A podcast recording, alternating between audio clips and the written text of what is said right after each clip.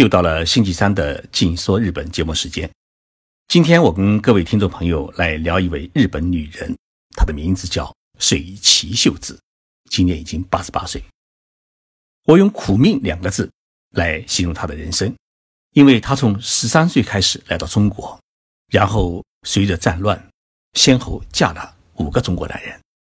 最后呢落户在陕西省的一个深山小村。如今呢。一个人默默的过着孤独寂寞的生活。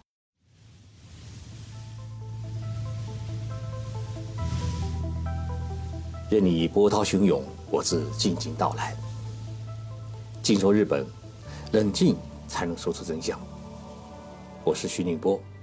在东京给各位讲述日本故事。四月十八号，中国网络上面有一条消息啊，引起我的关注。一位日本女性滞留中国七十五年，先后嫁过五个中国男人，如今却没有国籍，生活在秦岭的深山之中。我听到这条消息啊，十分震惊，马上转给了相识的日本驻中国大使馆的官员。我觉得日本政府应该知道这件事情，应该帮助这位流落中国的日本老太太。没有想到，日本大使馆官员说啊，我们知道。这位老太太的情况，因为以前认定过她的残留孤儿的身份，我马上开始对这位老太太的背景进行了调查，发现这位满口陕南话，但是却已经说不清日语的老人，在中国的名字叫王玉兰，日本的名字叫水崎秀子。一九二九年，她出生在日本福冈县福冈市的一个名叫。滨崎京津的一个渔港小村，滨崎京津啊，就是那个滨崎步的滨崎，然后是今天的今，天津的津，滨崎京津。滨崎京津呢，是一个在九州地区还是一个比较有名的一个渔港。那么水崎秀子的小学，他是在家乡的京津小学念的，也就是说，他最快的童年是在家乡度过的。那么京津小学呢，创建于。明治三十一年，也就是公元一八九八年，这个学校的背后啊，是十三世纪当地的军队为了抗击元朝军队进攻的一个阵地，现在还保留着，还保存着当年的土雷。水崎秀子她为什么会来到中国呢？这从她的家庭的变故说起。水崎是家中的独生女，在她十一岁的时候啊，父母亲就离了婚。有一个说法说他是母亲去世了，那么父亲呢就娶了继母，但是呢继母对他是非常的不好，不是打他就是骂他，最后还把他父亲自己存下来的一点点钱呢都卷走，后来呢就不知去向。十三岁的时候啊，水七就来到了中国，在中国的长春，他投奔了做生意的姑父叫宫本三郎，然后在姑父的杂货店里面呢帮忙做些小生意，但是呢。一九四五年，日本战败投降以后啊，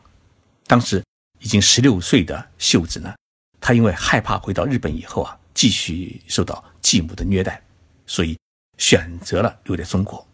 并在姑母的凑合之下呢，嫁给了当时的一名国民党军官，名叫钟开国。不久啊，钟开国在与解放军的作战过程当中失踪，估计他已经死亡了，然后他只好寄生在另一名的。国民党军官李慧欣家中，那其实也就做了李慧欣的妻子。结果长春解放以后啊，李慧欣因为他有两个女人，所以怕落下一个有两个老婆的这么个罪名，所以将水琪呢给他嫁给了另外一个国民党军人，叫雷国顺。一九四九年全国解放以后啊，他就随着雷国顺呢遣返回了。雷国顺的老家是陕西商南的地区。到达雷家之后啊，他发现雷国顺原来他已经结过婚，有自己的老婆。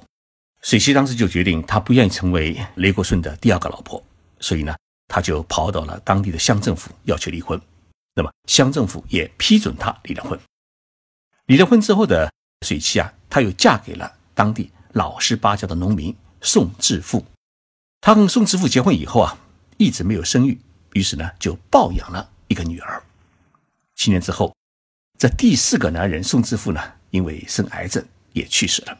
这一年啊，水崎才三十五岁，还比较年轻。但是他为了养活自己的女儿呢，一直没有结婚，一直等到四十七岁的时候，等女儿长大成人了，他才在别人的介绍之下呢，于一九七六年改嫁到了陕西省丹凤县竹林关镇的李江湾村，成了第五个男人李明堂的妻子。二零一五年，老伴儿李明堂去世，水西呢又成了孤单一人。好在呢，他还有女儿女婿的照顾。基本生活呢还能得到保证。我说那个水崎秀子命苦啊，她不仅仅是嫁了五个男人，而且最终呢留下她自己孤定一人，还在于她作为日本的残留孤儿，她的身份呢居然遭到了一名中国老太太的冒用。一九九三年，一名中国老太太呢拿着水崎秀子的个人资料，向日本的厚生劳动省申请残留孤儿的。一个资格认证，那么厚生劳动省呢，就相当于中国的卫生部、民政部的合并的一个机构。他们根据这位老太太递交的资料和做的经历的陈述，认定她就是战争结束以后遗留在中国的水崎秀子。一九九五年，这名假冒的水崎秀子呢，带着儿子、孙子一家六口人呢，进入了日本，并领取了日本政府的残留孤儿生活补助和住宅。全家呢还获得了日本的国籍。二零零二年，住在秦岭深山的水崎得知日本人可以回国了，于是呢，他借了钱，千里迢迢赶到了北京，向日本驻中国大使馆提出了回国申请。但是呢，日本大使馆向厚生劳动省进行了查询以后啊，发现水崎秀子早已经回到了日本，于是认定面前这位名叫。王玉兰的女人是假冒的，因此呢，也多次拒绝了水崎秀子的身份的认定申请。虽然离开日本这么多年，他的日语也忘了许多，但是毕竟水崎呢，他读过初中，还是有点文化，于是他开始往老家的学校写信，引起了当地学校和许多老同学的关注。在日本市民团体的帮助下，日本警方开始调查。水崎秀子的一个真假案，到底谁是真的水崎秀子？结果发现，已经在日本生活了九年的那一位水崎秀子，其实是一位与日本毫不搭界的一位日本的老太太。她和她的老公呢，是通过蛇头组织花钱买到了水崎秀子的个人资料，进一步呢搞定了当地官员，弄到了护照，最后呢冒充水崎秀子，带着全家人来到了日本定居。二零零五年啊，日本警方逮捕了水崎秀子的孙子，以及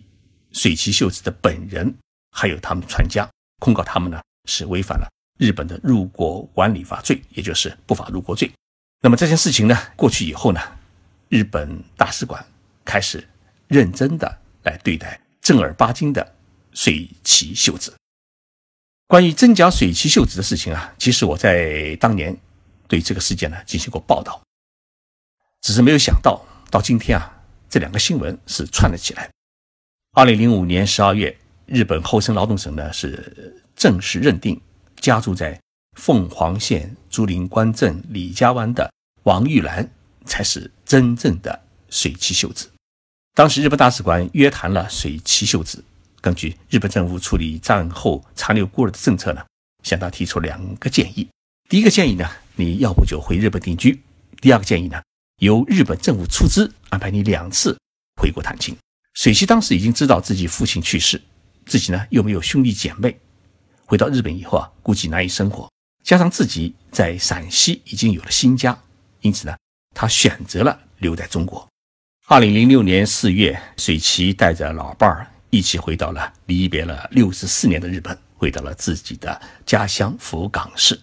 然后呢，在家乡，他见到了自己唯一的一位亲人，就是一位堂姐。在故乡几天，水崎除了简单的问候语之外啊，日语其实半个多世纪没讲，他已经快忘光了，需要翻译给他帮忙。再看到姐夫也是半身不遂，生活也并不是很富裕，因此呢，他就坚定了完全在中国生活度过自己一生的决心。在日本逗留十天左右以后，水崎与丈夫呢，经过上海返回了陕西老家。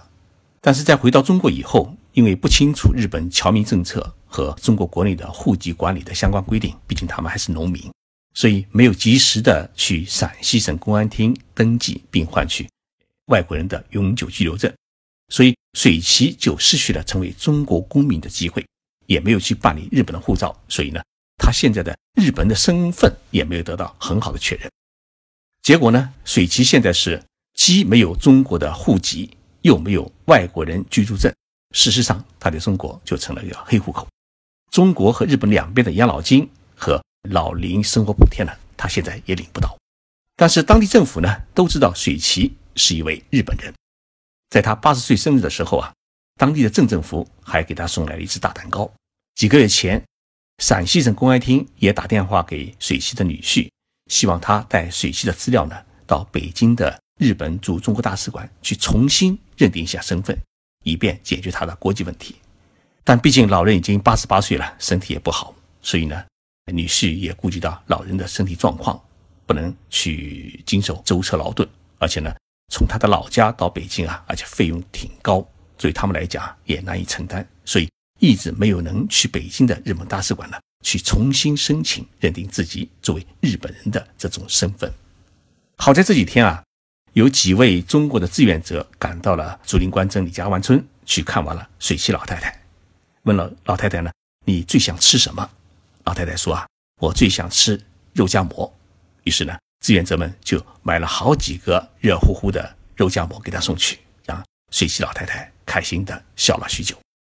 水西老太太估计这辈子啊，她是不会离开秦岭深山回日本去了。但是呢。这两天的这一条消息已经引起了日本大使馆的关注。那么，我相信，经过日本外交官的努力啊，能够让水西老太太享受一些日本政府救济残留孤儿的一些政策，能够让她感受祖国的最后一点温暖。一个日本女人十三岁来到中国，然后十六岁嫁给一名国民党军官，然后先后改嫁了四次，最后落户在。陕西省凤凰县的一个深山老林，期间呢，还被一名中国老太太假冒了日本残留孤儿的身份，回国探亲的路也是费了九牛二虎之力。今年八十八岁，他已经不想再回日本了。有女儿、女婿和孙辈们陪伴着他，他准备把自己的骨头最终埋在秦岭的山中，永远做一个中国人的媳妇。水西老太太的故事讲完了。其实我讲完之后啊，心中还是有一种隐隐的作痛。希望有机会能够去陕西省凤凰县的李家湾村去看望这位老人，希望他的晚年能过得幸福。我特别希望家住在凤凰县的听众朋友，如果你刚好听到我这个节目的时候啊，希望你有时间能够去李家湾村去看看这位老人，记住他的名字叫水崎秀子，是一位。流落中国一辈子的日本老太太。